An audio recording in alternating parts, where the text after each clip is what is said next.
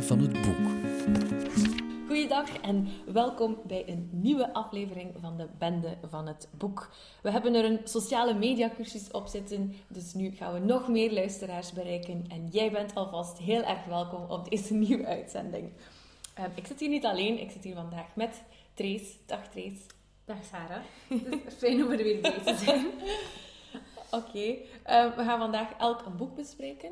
Mhm. Ehm, Ja. Welk boek heb jij meegenomen? Ik heb ehm, mijn jaarlijkse Murakami mee en dit jaar heb ik Hardboiled Wonderland en het einde van de wereld mee. Ik denk het boek met de langste titel Ja. van Murakami. Dat kan zeker. En eh, je hebt een mooi oranje boek bij. Inderdaad, onze, onze boeken zijn heel kleurrijk vandaag. En het kleur komt ook voor in mijn titel, namelijk Oranges Are Not the Only Fruit van Jeanette Winterson. Uiteraard eten we vandaag opnieuw iets zoets. Eh, ik heb rabarbercake gemaakt met rabarber van mijn papa. Ehm, en we drinken elk een theetje. Eh, ik drink een passievruchttheetje. En welk theetje drink Ik heb jij? een, een eh, klassiek avondtheetje, de sterrenmix. Ja, want het is, Perfect. het is avond en Voilà. dan, dan drink ik een avondtheetje. Ja. Oké. En de rabarbercake ruikt al super lekker. Dank ik u. denk dat ik er wel eventjes mee bezig ga zijn. Want Ja, het is een groot echt een groot stuk. ik ga nog niet naar huis. Trace, jij leest elk jaar een Haruki Murakami boek. Mhm. Ehm, waarom heb je dit boek gekozen? Ehm, wel, enerzijds, ik denk dat ik al de bekendste Murakami's al gelezen heb. Ja. Denk ik zo de, de, de grootste. Ehm, en dit is eigenlijk puur op inhoud gekozen. Dus ik ben in de boekenwinkel geweest. Ik heb gekeken naar een paar eh, boeken en ik vond dat dit zo fascinerend klonk. ehm, dat ik het gewoon meegenomen heb. Dat, alle boeken van Murakami klinken wel op een zeker niveau fascinerend. Maar ehm, ik ga misschien gewoon heel kort de achtergrond voorlezen. Ja. Ik de volledige inhoud vertaal, dan ben ik echt een kwartier bezig. Maar ehm, dus een jonge wetenschapper verwerkt ultrageheime gegevens tot een numerieke code. Klinkt spannend en saai tegelijk. Als voorbereiding op deze werkzaamheden heeft hij, zonder dat hij zich dat bewust was, een hersenspoeling ondergaan. Wat volgt is een bizarre speurtocht langs wonderlijke figuren en plaatsen in twee verschillende werelden die uiteindelijk verrassend goed bij elkaar passen. Dus het is eigenlijk een verhaal en er zijn twee verschillende verhalen die ook in twee aparte werelden plaatsvinden. Ja. Maar die hoofdpersonages die lijken wel een beetje op elkaar en sommige dingen keren terug. Bijvoorbeeld in alle twee de verhalen is er een bibliothecaresse. Mhm. Eh, en zo nog van die kleine dingen die terugkeren en die zo in het begin wel wat hints geven van dat is gelinkt met elkaar. Ja. En dan plotseling zie je helemaal wild in elkaar past. Dus het is wel ehm, bijzonder Oké. op die manier. Een echte typische Murakami? Ja, Typisch ja, maar ik denk meestal is het zoiets mystiek en heb je zo niet helemaal door dat het in elkaar zit. Ja. Is dat wat vaak? En ik heb het gevoel dat hij hier iets dieper gaat en misschien zichzelf wat meer uitlegt van daarover gaat het nu. En bijna alles dat er gebeurd is, kun je uiteindelijk wel herleiden daartoe. En dat is niet altijd, vind ik. Ja. Want meestal heb je dat mysterie en het is maar deels opgelost op het einde. En hier heb ik het gevoel dat hij iets meer zijn werk ervan gemaakt heeft. Is het dan een beetje een meer toegankelijke Murakami? Nee, dat is- nee, nee, dat totaal niet. Want het is echt veel meer science fiction dan. Dan zijn andere boeken. Want daar is dat ja, zo meer dat mystieke en een keer een pratende kat of zo. Ja. En hier is het echt, allee, je hoort het in numerieke codes, wetenschappers, parallele wereld. Het is echt zo meer dan een keer plots dat er een tweede maan aan de hemel staat of zo. Ehm, dus ik denk als je geen fan bent van zo allee, als je denkt van ik hou wel van realistische boeken, niet doen. Maar als je denkt, ik vind dat wel leuk als een keer iets raars is, en het is ook wel soms dan een keer grappig, dat je denkt van allee, wat, wat gebeurt er nu? Mhm. Dan moet je er helemaal, dan is het zeker je ding. Ehm, ik denk dat het boek dat jij gelezen hebt, Sarah, iets meer eh, dichter bij de realiteit staat. Eh, ja, helaas, denk ik. Eh, of ja, helaas. Ehm, ja, dat denk ik wel. Ehm, mijn boek gaat over een meisje die, of dat liever toevallig ook Jeanette heet, zoals de, de auteur. En zij is eigenlijk geadopteerd door evangelisten, ik ga even spieken, van de Elim Pentecostal Church. Mhm. Dus ehm, ja, heel klassiek traditionele christelijke familie. En de mama leeft ook gewoon voor dat geloof. Ehm, en zij wist ook, weet ook pas op latere leeftijd dat ze geadopteerd is. Ehm, en ze denkt ook, ze is ervan overtuigd dat zij missionaris zal worden. Ehm, dus eh, ja, het is een, de religie is een heel belangrijk onderdeel van het boek. En eh, het enthousiasme voor die religie van de mama ja, komt, komt dan een beetje terug, vind ik zelf, in het enthousiasme van, het, van, de, hoofd, allez, van de hoofdfiguur van, eh, de, voor de kracht van de liefde. Want ze, ze wordt verliefd eh, op een meisje. En dat is uiteraard niet echt helemaal De bedoeling. eh, de bedoeling van ehm, de omgeving waarin Jeannette ja, leeft en opgroeit. En dat zorgt er ook voor dat ja, die omgeving daar een beetje vreemd mee omgaat. Ehm, maar het is, het is vooral een, ehm, ja, eigenlijk een, eigenlijk is het een best wel een grappig boek.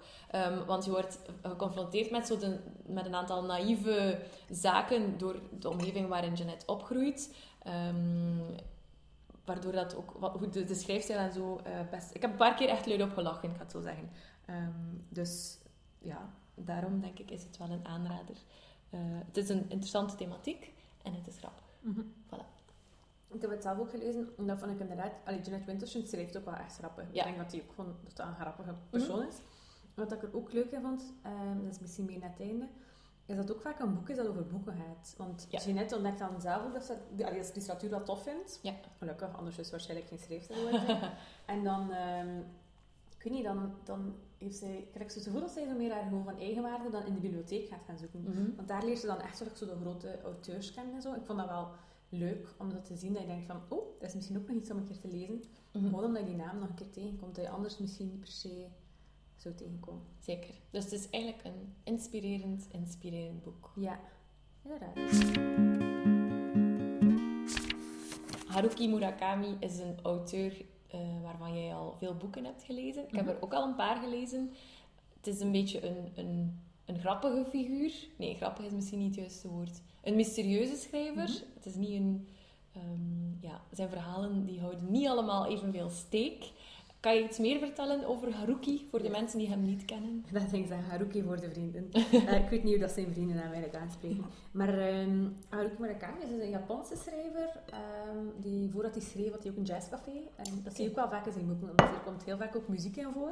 Ja. Eh, soms ook op de meest bizarre manier. Want Mhm. eh, bijvoorbeeld in 1Q84, dat is, echt, dat is een super dik boek, maar wel heel mooi, echt een aanrader. Als je een beetje voor genre daar hoort ze, de hoofdpersonage, een bepaald muziekje. En vanaf dan zit ze ook in een parallele wereld. En ze kan daar echt achteraf denken ze van "Wa- wanneer is dat gebeurd? Mhm. En dan gaat het helemaal terug tot dat stuk muziek. En het Mhm. leuke aan zijn muziek is ook, dus hij heeft een jazzcafé gehad, dus het is wel jazz, maar er komt ook zo vaak zo klassieke muziek in voor. En dat is ook het interessante aan Haruki Murakami. Hij is, eh, het is een Japanner en ja, je voelt dat ook wel in die boek. Nee, dus Japan is Ja. ook wel een beetje een bizar land, denk ik. En hij heeft zowel vaak over de steden als over dat, die, die bergen in Japan die zo mooi zijn. Maar daarnaast is hij ook heel veel bezig met westerse cultuur. Dus heel vaak referenties naar, naar Amerikaanse schrijvers, naar weet niet, Britse popbands. Bijvoorbeeld Norwegian Wood is ook een Mhm. liedje van de Beatles. Mhm. Dus dat komt er allemaal een beetje bij. Ehm, Haruki is geboren in 1949. Dus die gaat er wel even bij. Mm. Ehm, Hardboiled Wonderland is een boek uit 1994. Maar omdat zijn boeken zo bizar zijn, kun je daar eigenlijk niet... Allee, je kunt er wel een tijd op leven, namelijk ergens na de Tweede Wereldoorlog. Maar je kunt niet zeggen van, dat is nu typisch een boek voor Ja. Het einde van de 20e eeuw of zo. Ja. Allee, en dat is ook het vreemde, want er komt altijd wel veel technologieën voor. Maar dat klinkt nooit gedateerd. Mhm. Gewoon omdat die technologie niet exact hetzelfde doet als dat bij ons zou doen. Ja. Dus dat is wel een beetje eh, cool. Eh, dus Murakami is ook wel... eh, die is pas na zijn dertigste begonnen met fictie te schrijven. Dat is eigenlijk wel vrij laat. Dus wij kunnen eigenlijk ook nog perfect. Ja, ja, ja. ja. Het kan zeker nog. Ehm, maar ja, intussen is het ook al super lang. Hè. Dus, die, dus die is al... Hoe oud is die dan nu al? Die was bijna 70. Amai. Oeh, Ja. ik dacht dat hij jonger was. Ja, maar ja, het is, dat is zijn Japans uiterlijk. Ah, ja. veroudert niet zo snel. Ehm, dus toch al bijna 40 jaar dat hij schreef. En in die tijd heeft hij al superveel geschreven. Dus hij heeft een aantal heel dikke romans. Mhm. Eh, bijvoorbeeld 1Q84 en de Opwindvogelchronieken. Die zijn heel mooi, maar ook een aantal dunnere. Ehm, ik denk als je nog nooit iets van Murakami gelezen hebt, dat de Norwegian Wood wel een goed begin Ja. is. Ik denk heel veel mensen vinden dat een mooie Ja. roman. Die is ook iets minder mysterieus dan de rest. Ja. Is ook verfilmd? Eh, ja, maar ik vond de film niet zo super mooi. Heb je, heb je de film gezien? Mm, nee, denk ik niet. Ja. Eh, Ik vond dat de film, om het wat plastisch te zeggen, soms wat meer dingen aan de verbeelding had mogen overlaten. Ehm, dat is natuurlijk mijn mening. Eh, en dan naast schrijven loopt hij ook graag. Murakami heeft Ja, ook een boek ja, overlopen. ja. eh, Things I... Wacht, hè. Dingen waarover ik denk als ik... Ja, zoiets, ja. Het is zoiets, hè. Things I ik think about when I'm running of zoiets. Ja. Eh, dat heb ik zelf nog niet gelezen, maar ehm, ik denk wel dat dat, Mhm. als je into lopen bent en je leest graag, dat wel een aanrader Ja. is. En hij is getrouwd en zijn vrouw heet Yoko. En dat vond ik leuk. ik vond dat zo... Dat is zo classic. Ze is Japaner, hij is getrouwd en dan heet ze Yoko. dus dat vond ik wel cool. Ehm, maar dus, ieder jaar in de lente lees ik iets van Murakami. Omdat ik dat zo... Die is, dat is zo verfrissend en zo'n beetje mysterieus en al. Ik vind dat dat zo past Mhm. in het seizoen. Eh, en van dit jaar was het dus mijn zesde Murakami. Oké. En ik ben niet teleurgesteld. Maar het toont wel nog een keer aan dat hij zo heel... Zo binnen dat genre van mysterieuze... Het is niet echt science fiction ook, want het heeft niet altijd met, met, met technologie met wetenschap te maken. Maar dat hij gewoon binnen heel dat mysterieuze genre zo echt van de ene kant naar de andere kan gaan. Dan heb je zo'n Norwegian Wood, dat zo wat meer down to earth is. En eigenlijk echt zo meer een coming of age. En dan heb je dit. dat Mhm. ook zo de mensen die heel graag science fiction lezen, ook echt, die Ja. dat ook echt kunst maken. Mhm. Dus ik vind dat wel ik vind dat leuk dat hij daar zo wat mee speelt. En dat, als je het begint te lezen, niet altijd weet waar het naartoe gaat gaan. Mhm. Bijvoorbeeld Kafka op het strand, dat, is Mhm. ook, dat is ook echt heel toegankelijk. In het begin is dat allemaal ook wel, dat gaat ook over een jongen en die loopt weg van thuis. En dan een beetje een oudere man die aan het... ah, Ik weet niet of hij aan het is of niet, maar plotseling, echt uit het niets, begint hij met katten te spreken. En dan regenen er like, zo kakkerlakken of, of of zo. En dan denk je van, oké, heb ik dat juist gelezen? Is dat niet gebeurd? Ehm, dus ja, het is altijd een beetje onverwacht. Ze heeft niet zo heel goed waar het net. Oké. Maar dus dit boek, Hardboiled Wonderland en het einde van de wereld, is ook echt, je ziet al in de titel, er zijn twee dingen die samenkomen. En dat zijn die twee verschillende verhalen en die twee verschillende eh, universa. Mhm. Ehm, en in het begin staan die ook heel apart van elkaar. En je ziet niet zo goed dat hij naartoe wilt. Ik ga misschien zeggen waarover dat gaat. Ja. Eh, dus in Hardboiled Wonderland. Die naam wordt ook nooit echt gebruikt in de roman. Maar je weet van het ene deel wel dat het einde van de wereld is. Dus ga je ervan uit dat het andere deel dan plaatsvindt in Hardboiled Wonderland. En, eh, dus dat is een jonge wetenschapper. En die, die zet data om in zijn hoofd in cijfers. Mhm. Dus er is eh, veel datadiefstal in, in, het is een soort van Japanse samenleving die niet echt Japanse samenleving Ja. is. Er wordt heel veel data gestolen, dus die wordt allemaal versleuteld. En omdat computers niet betrouwbaar genoeg zijn, want iedereen kan een computer kraken, hebben ze mensen zo aangepast. Dus er is een soort van operatie gebeurd in zijn hoofd, dat hij alleen die data kan versleutelen. Oké. Dus om dat te doen, ha, dus het is super raar. Dus hij zet zich dan in zijn living, die sluit alles af, die zet zijn alarm aan en dan zet hij een bepaald muziekje op. Ja. En hij heeft ook een, een soort wachtwoord om dat aan te zetten. En dat wachtwoord is het einde van de wereld. Dus dan zie je al van, oeh, dat je het Ja. maken.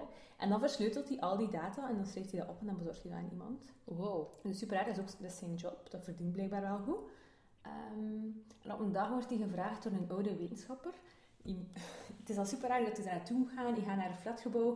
Hij zit super lang in de lift. Je weet niet of hij omhoog gaat of naar beneden. Dan moet hij door allemaal gang door.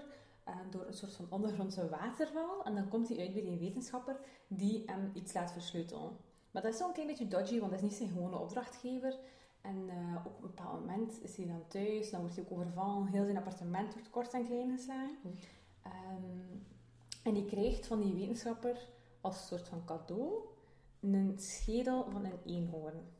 Oké. Super raar. En je denkt, ja, je denkt, het is gewoon dat er iets raars gebeurt, maar eenhoorns zijn wel nog een ander niveau van raar, Mhm. vind ik, dan een pratende kat. Want Mhm. een kat bestaat ook gewoon.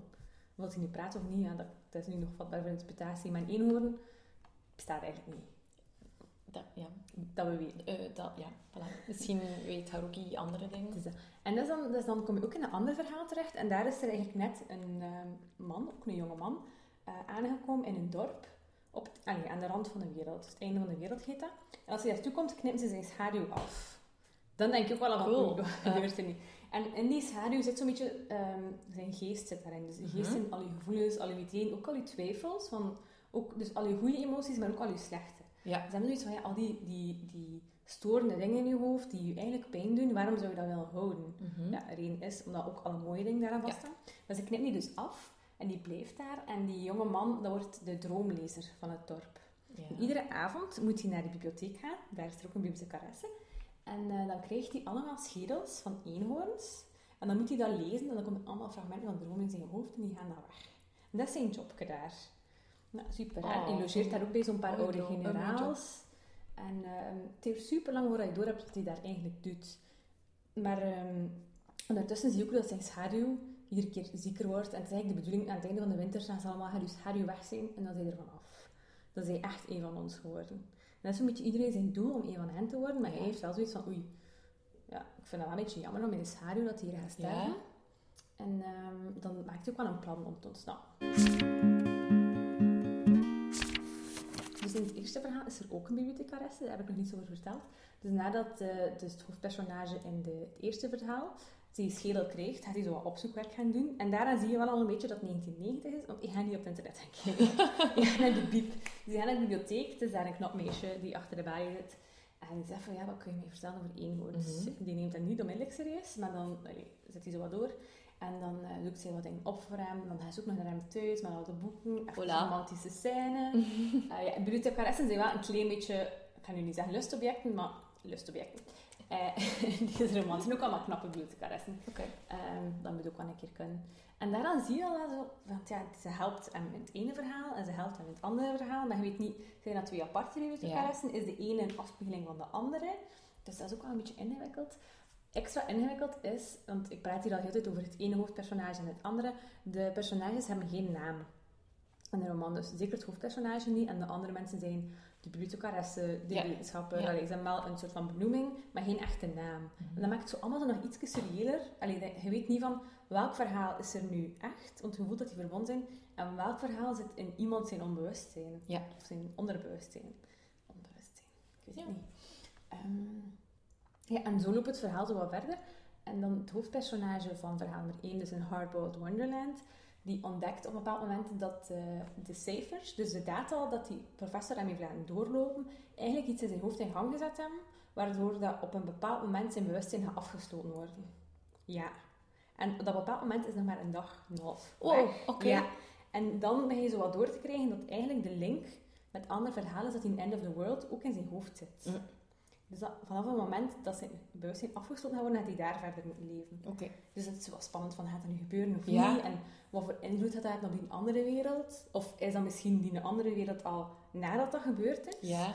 Dat is, allee, we lezen parallel, maar dat bijvoorbeeld eerst het eerste verhaal en dan het tweede. Dus dat is wel een beetje spannend. En ik ga ook nog niet verstaan hoe dat afloopt. Maar het is wel, allee, je, leest het heel tijd en je denkt, ja, ja, hoe dat wel? En dan plots denk je van, oh, oh, die mensen zijn bewustzijn. Wat gaat er gebeuren? Dus dat vind ik wel een keer leuk. Ja. Ik lees niet super veel spannende boeken en dan weet dat, plotseling als iemand zo hersendood gaat zijn. -hmm. Dus van, oh, nee, ik zorgt wel voor spanning. Hè. Dus dat is wel leuk. Het is wel een lange plot. Ja, het is maar um, ja, dat is wel meestal bij de Haruki. Hè. -hmm. Ik vind het ook leuk, want ik was daarnet uh, weer beginnen bladeren. En bijvoorbeeld een van de manieren waarop dat die, um, dus de personage in verhaal 2, dus in het einde van de wereld, probeert om zijn, zijn geest terug te krijgen, is je gaat op zoek naar muziekinstrumenten. Omdat dat blijkbaar iets is in een dorp, in het einde van de wereld, kennen ze geen muziekinstrumenten. Dat is blijkbaar iets voor mensen die nog een geest hebben. En dan vindt hij er en dan begint hij te spelen. En eerst is het super moeilijk. En plotseling heeft hij Danny Boy vast. Liedje Danny Boy. Ja. En ik was nu aan het bladeren en op pagina 2 zit het hoofdpersonage van verhaal 1 uit het niets met Danny Boy in zijn hoofd. Dat is toch... Allee, om alles mee te hebben, zou je het eigenlijk twee keer ja. lezen. Ja. Maar dat kan wel met Haruki Murakami natuurlijk, om zijn ja. boek meerdere keren Ja, ja, ja. ja. Iedere keer ontdek je wel iets en je denkt van, wow. Hoe heb ik dat kunnen missen? Ja, tuurlijk heb ik dat gemist. Het is gewoon een random verwijzing naar Danny Boy. Ja. Hoeveel zijn er niet, maar... Ik vind het altijd leuk en dan ben ik helemaal enthousiast. Ik voel het reeds. Ja, hè? ik zit een beetje terug op mijn stoel. Oké. Okay. Um, maar dus, zeker een aanrader.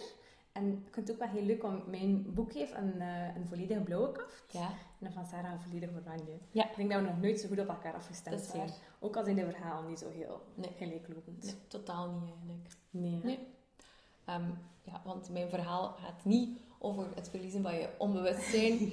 um, ook niet over parallele werelden. Maar misschien onbewust, toch een beetje. Mm -hmm. um, omdat die omgeving waarin dus uh, het hoofdpersonage opgroeit echt wel een heel andere wereld is. Um, en die mama wil ook heel bewust haar, dochter binnen die religieuze context houden. Want ze heeft ook heel lang um, Jeanette in, allez, zelf lesgegeven, totdat ze een brief krijgt dat ze um, Jeanette naar school moet sturen. Het is niet helemaal duidelijk waarom. Maar dan wordt ze eigenlijk voor de eerste keer geconfronteerd met de echte wereld. En ja, iedereen vindt dat natuurlijk een beetje vreemd.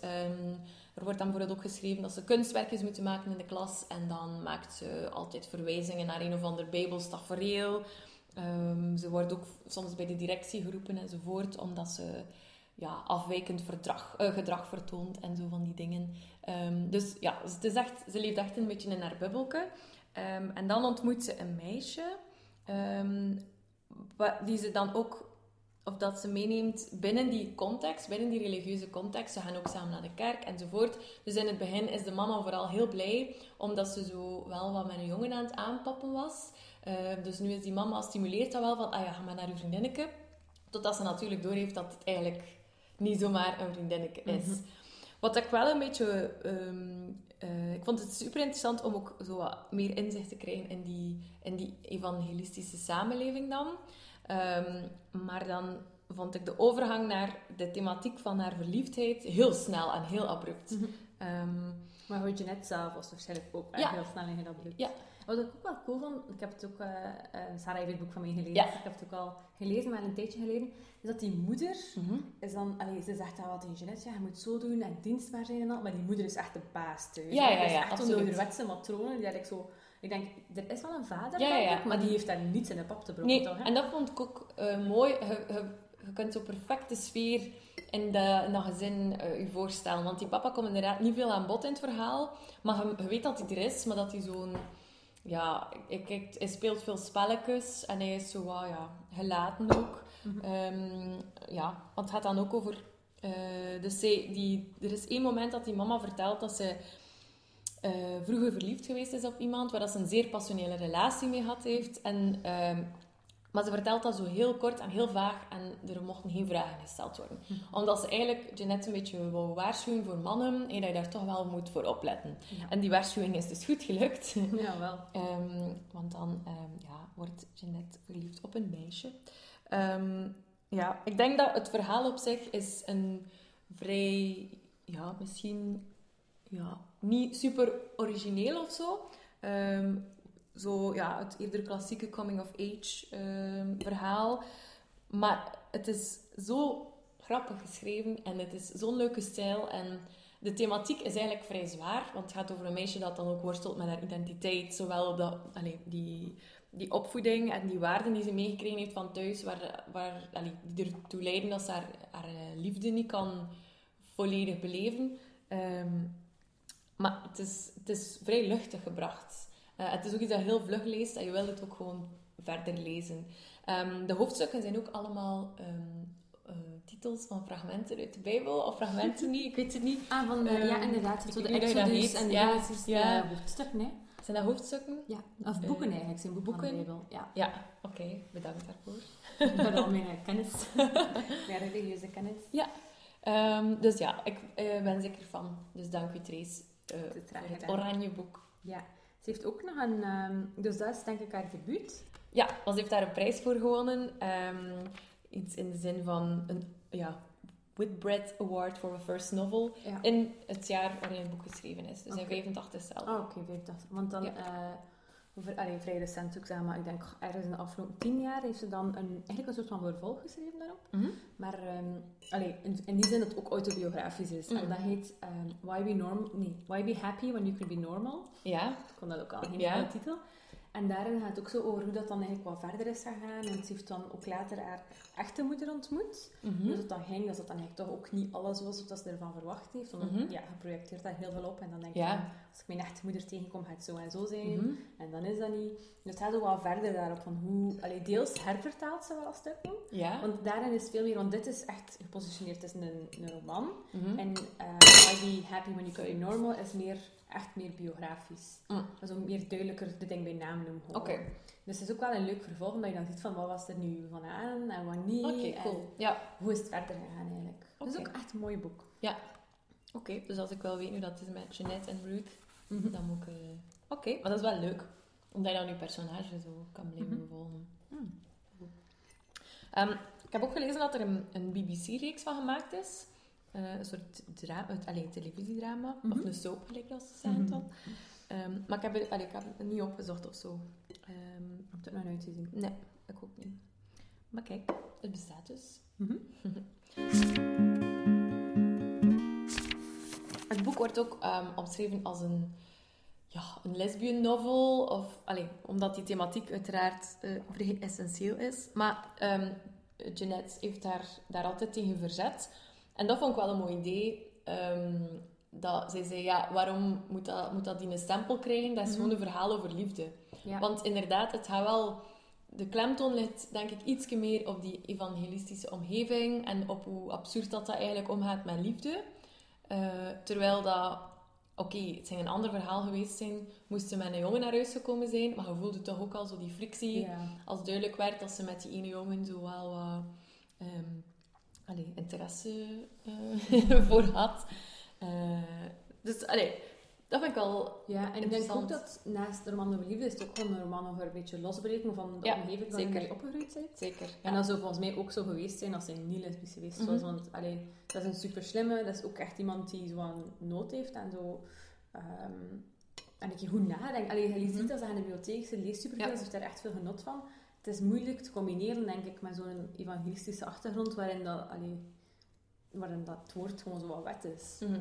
Dus ik denk inderdaad, het is wel een belangrijk deel, maar het is niet alleen maar daarover dat het gaat. Ja. Jeanette heeft gelijk.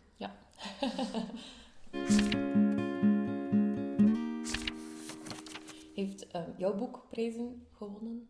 Mm, ah, weet niet of dat Hardboiled Wonderland in het uh, bijzonder prijzen gewonnen heeft. Ik zie Ja. wel, op de achterkant. Zijn werk wordt in meer dan 40 landen uitgegeven en is bekroond met diverse internationale prijzen. Ik kan er niet onmiddellijk één opnoemen.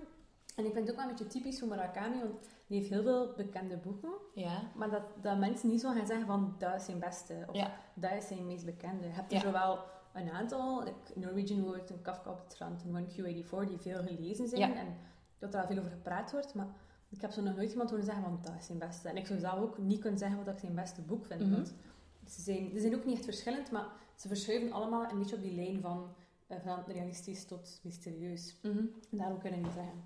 En ieder jaar weer zeggen ze dat Haruki de Nobelprijs gaat winnen, maar ach, ik weet echt niet het gaat gebeuren. Volgens mij is die gewoon te populair. Denk Ja? ik. Want die, allee, die wordt echt wel veel gelezen. Ja. En ieder jaar wint er dan iemand van dat ik denk, oei, geen idee wie dat is. Allee, Ja. niet ieder jaar. Soms ken ik ze wel. Maar ehm, nee, ik denk niet dat het voor de Haruki gaat zijn. Ik wens het hem wel zeker toe. Ik denk ook niet dat hij het nodig heeft. Maar ja, ik denk dat, dat het wel wel een ego-boostje is. Ja, maar ik weet toch niet of dat Haruki zo een ego-boost doet. Want ik denk, ik heb dat gelezen, dat hij toch wel redelijk op zijn alleen is. Allee, of Ja. misschien wel samen met zijn vrouw dan. Ja, Dat hij niet... Allee, je zoekt de drukte wel niet op. oké. Dus ik denk dat hij wel kan leven zonder. Oké. Maar dan is het goed. Ja, hè? Heb jij veel onderlijnd? Ik zie een aantal ezeloortjes Ja, in je boek. Redelijk veel ezeloortjes. Ja, Ze zijn wel allemaal intentionele ezelsoortjes. Oké. Oké. ezelsoortjes. Behalve die, die aan de kant waarschijnlijk. Ja, die helemaal vooraan is wel echt heel ja, het, is, het heeft een beetje afgezien, maar... Ja. Het is ook omdat ik het overal mee naartoe nam, omdat ik het zo mooi vond. Ik heb al redelijk wat dingen onderlijnd. Mhm. Ehm, soms omdat hij het gewoon zo mooi zegt, en soms ook omdat het zo bizar is wat hij zegt. dat is zo een van de eerste dingen dat ik onderlijnd is, omdat ik het gewoon zo mooi vond. Is hij, Ja. hij, beschrijft een bepaald, hij beschrijft de bibliotheek waar hij de droom leest. Mhm. En daar zegt hij, de gepleisterde muren zijn vergeeld tot de kleur van de gloeilampen. Ik vond dat zo, mooi dat het leek alsof die... Allee, weet je wel, zo dat mensen die al lang getrouwd zijn, zo op elkaar gaan lijken. Mhm. Het is een beetje hetzelfde, maar dan met de muren en met de gloeilampen. Ik vond dat wel mooi. Ja. Je kunt je ook al onmiddellijk zo'n bibliotheek voorstellen Ja, daardoor. Niet zo. Ja, dan af en toe zegt hij ook dingen en ik denk, ja, dat is keihard waar. Zoals in deze. ik denk dat veel problemen in deze wereld voortkomen uit vaag taalgebruik. De meeste mensen die zich niet duidelijk uitdrukken, vragen onbewust ergens om moeilijkheden. Ik vind dat ook. Sorry. ik vind we moeten allemaal zeggen waar het op staat. En een Ja. kat een kat noemen. Ik kan er niet zo goed tegen van die mensen die zo spreken van die algemeenheden. Dan denk ik van mij, zeg nu gewoon wat je bedoelt. Mhm. Ik kan er niets aan doen, zolang je niet zegt dat het probleem is. En hier vind ik dat dus ook. Mhm. Ik, ik heb het vol overtuiging onderlijnd. Ik zie het. Een levenswijsheid. Ja, met stilo. En heb ik hier nog. En dan af en toe doet hij van die grappige dingen, zoals dan ehm, is hij aan iets helemaal aan het beschrijven. En dan zegt hij, als ik het in een roman las, zou ik het niet geloven. Moet ik daar nu van denken? Ja. En dan, sorry, soms zegt hij van die dingen dat ik gewoon ook al gedacht heb. Dus je beschrijft ehm, dat hij overal paperclips tegenkomt. Maar echt overal wat er gaat, komt hij paperclips tegen. Mhm. En ik had dat ook al opgemerkt, want ja, is, dat nu, is hij nu weer al aan het praten over paperclips? Ja. Dat, is eigenlijk echt een ding. Ja. En dan zegt hij, ehm, is iets aan het beschrijven, zegt hij, ernaast lagen drie goed geslepen potloden en een paar paperclips. Paperclips. Waar ook kwam, paperclips. Wat had dat te betekenen? Misschien had een fluctuatie in het zwaartekrachtveld de wereld ineens overspoeld met paperclips. Misschien was het puur toeval. Ik kon het gevoel niet van me afzetten dat er vreemde dingen gebeurden. Werd ik geschaduwd door paperclips. Ze waren overal waar ik kwam, altijd binnen oogbereik. Er klikte iets in mijn hoofd. Nu ik erover nadacht, dat was de laatste tijd al een paar keer gebeurd. Eerst schedels van dieren, nu paperclips. Het leek wel of er een patroon aan het ontstaan was, maar welk verband kon er zijn tussen schedels en paperclips? Cool. Dat is wel cool, want Ja. dan- allee, je denkt zo van jezelf, oh, ik ben hier de zotte detectieve, want ik heb al gezien dat er overal paperclips zijn. ja, dan is het wel een klein beetje obvious dat er Mhm. wel echt overal paperclips zijn. Heb ik hier nog staan? Nee, dat is niet zo bijzonder.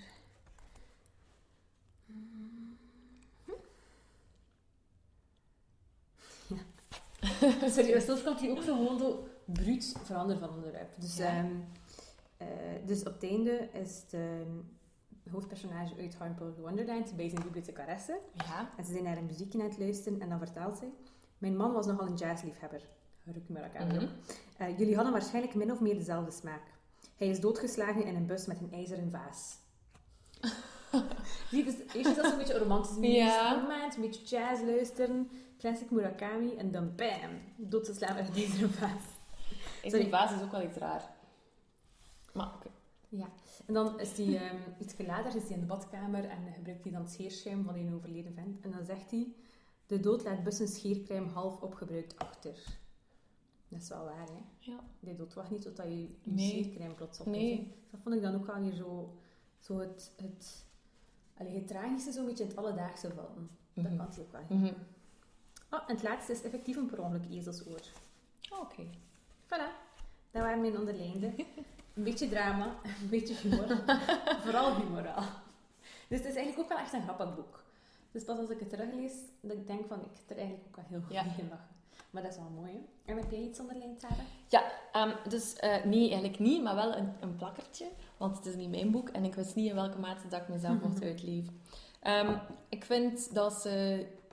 Ja, ik denk dat je het, dat je het wel al weet. Ik, ik ga pas dingen onderlijnen als ik echt denk van... Oh, zo schoon geschreven. Of oh, zo mooie woorden. Maar nu heb ik wel iets aangeduid dat zowel zo de... beetje de naïef, naïviteit ehm, uitdrukt van ehm Jeanette. Eh, als ook omdat het een beetje grappig is. Dus het is een klein passage. En ik ga nu in het Engels lezen. Hmm. Dus wow. Ehm, wacht hoor. Ik ga een beetje hoger beginnen. Mijn plakkertje plakt verkeerd. Oké. Dus ehm, ze, eh Jeanette had een, ehm, een abonnement op een, eh, ja, een comic. Dat is een, een soort Mhm. ehm, strip. Ja, eh, in een winkeltje waarvan dat iedereen wist dat, of waarvan iedereen plots wist dat dat eigenlijk twee mevrouwtjes waren en dat dat niet gewoon ja, handelspartners waren. Eh, dus ze mocht niet meer gaan van de mama, dus het gaat daarover. En dus, dus er staat: She didn't even let me go back to say I couldn't. Then she cancelled my comic and told me to collect it from another shop further away. I was sorry about that. I never got a banana bar from Grimsby's. A couple of weeks later, I heard her telling Mrs. White about it. She said they dealt in unnatural passions. I thought she meant they put chemicals in their sweets. Oh, unnatural passions. Ja, Ja, het is inderdaad wel een beetje naïef. nog, Ja, hè. ja. Ehm, ja, ik heb eigenlijk niets anders onderlegd, maar vooral omdat het jouw boek is. Maar het, ehm, ja, zo, zo, dat humortje zit er zo wel constant in. Ehm, ja, dus, Ik vond het ook een leuk boek. Ik denk dat ik het zelf op vakantie gelezen heb. ja, Het is echt zo'n... Het leest snel weg, hè. Ja, Het is ideaal voor, de, voor in de vakantie. Ja. En zijn wel... Ik denk dat Jeanette Winterson meestal al redelijk dunne boeken schrijft. oké. En ze schrijft ook gewoon zo vlot. Ja. Je zit er snel door. Ja. Maar dat wil, ook, allee, dat wil niet zeggen dat je er niet veel uithaalt, vind Nee. ik. Ik heb dat nog vaak gedacht aan Jeanette. Ja. het ja, ze zit ook in mijn hoofd als ik Mhm. zo gewoon aan het werken ben of zo, is het plots... Ah ja, we zitten nog steeds machinette. Oké, dan zit het er weer op voor vandaag. Ehm, ik heb alleszins veel zin om al verder te gaan lezen. Ik ben momenteel bezig in een non-fictieboek eh, over de Eerste Wereldoorlog. Dus Wow. het is wel een beetje heavy, Ja. maar ehm het lukt mij wel. Ehm, wat ben jij nu aan het lezen, Sarah? Ik ben nog altijd bezig met een klein leven. Een klein zwaar En het is een, eh, het is een klein uh, dik leven vooral. Het is helemaal niet zo klein eigenlijk. Um, en uh, vooral omdat ik, ik, word, ik ga volgende week naar New York. En daarom vind ik het wel leuk, want het speelt zich af in New York. Wel een, een poosje geleden. Maar ik kijk er zo naar uit om dan zo wat plekjes te gaan opzoeken ja. waar het zich ook afspeelt. Um, en ik ben ook een non-fictieboek aan het lezen over waarom iedereen eigenlijk beter veganist zou worden. Oeh, ja. Oké, dus twee zware boeken in je leven. Ja, maar minstens even boeiend. Ja. En in New York ga je waarschijnlijk wel nog een, uh, een boekwinkel instappen. Zeker. Alright. Dus dan zijn we even off the air terwijl Sarah op reis is. Ja. En dan uh, daarna zijn we helemaal terug. En intussen ga je waarschijnlijk wel ergens een kleine, kleine verrassing opvangen ja. van ons. Ja. Dus we zijn eigenlijk niet helemaal weg. Nee. Ja. Met deze spannende noot ja. sluiten we af. Ja. Dan bedanken we nog Jasper, Joffre en Michiel. Ja. Ja. En dan bedank ik Sarah nog voor de super lekkere rabarbercake en het theetje. Ja. De super lekkere zware rabarbercake. Meestal wel. Oké, okay, tot de okay. volgende keer. Bye bye.